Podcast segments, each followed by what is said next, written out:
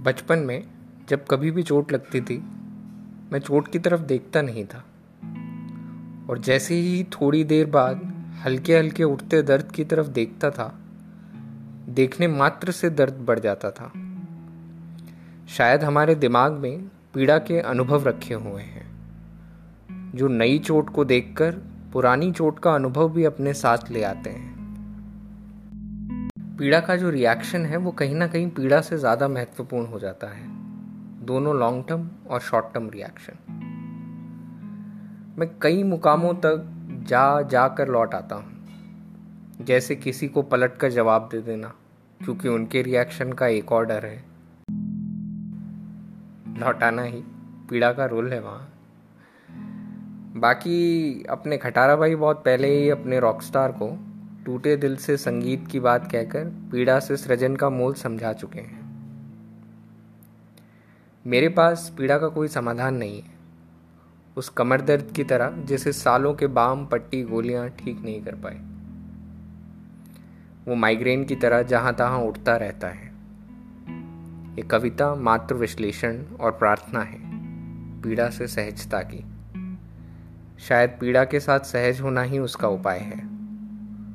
और सहजता के लिए समझना और समानुभूति दोनों ज़रूरी है।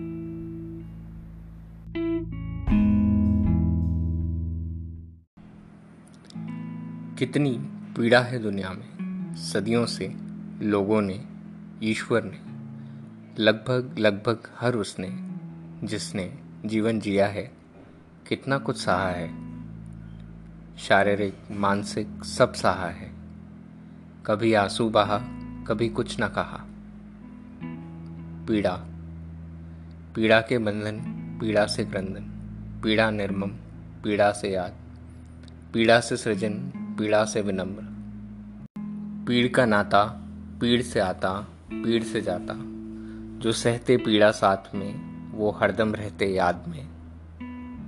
असली पीड़ा, नकली पीड़ा, जग में सबकी अपनी अपनी पीड़ा।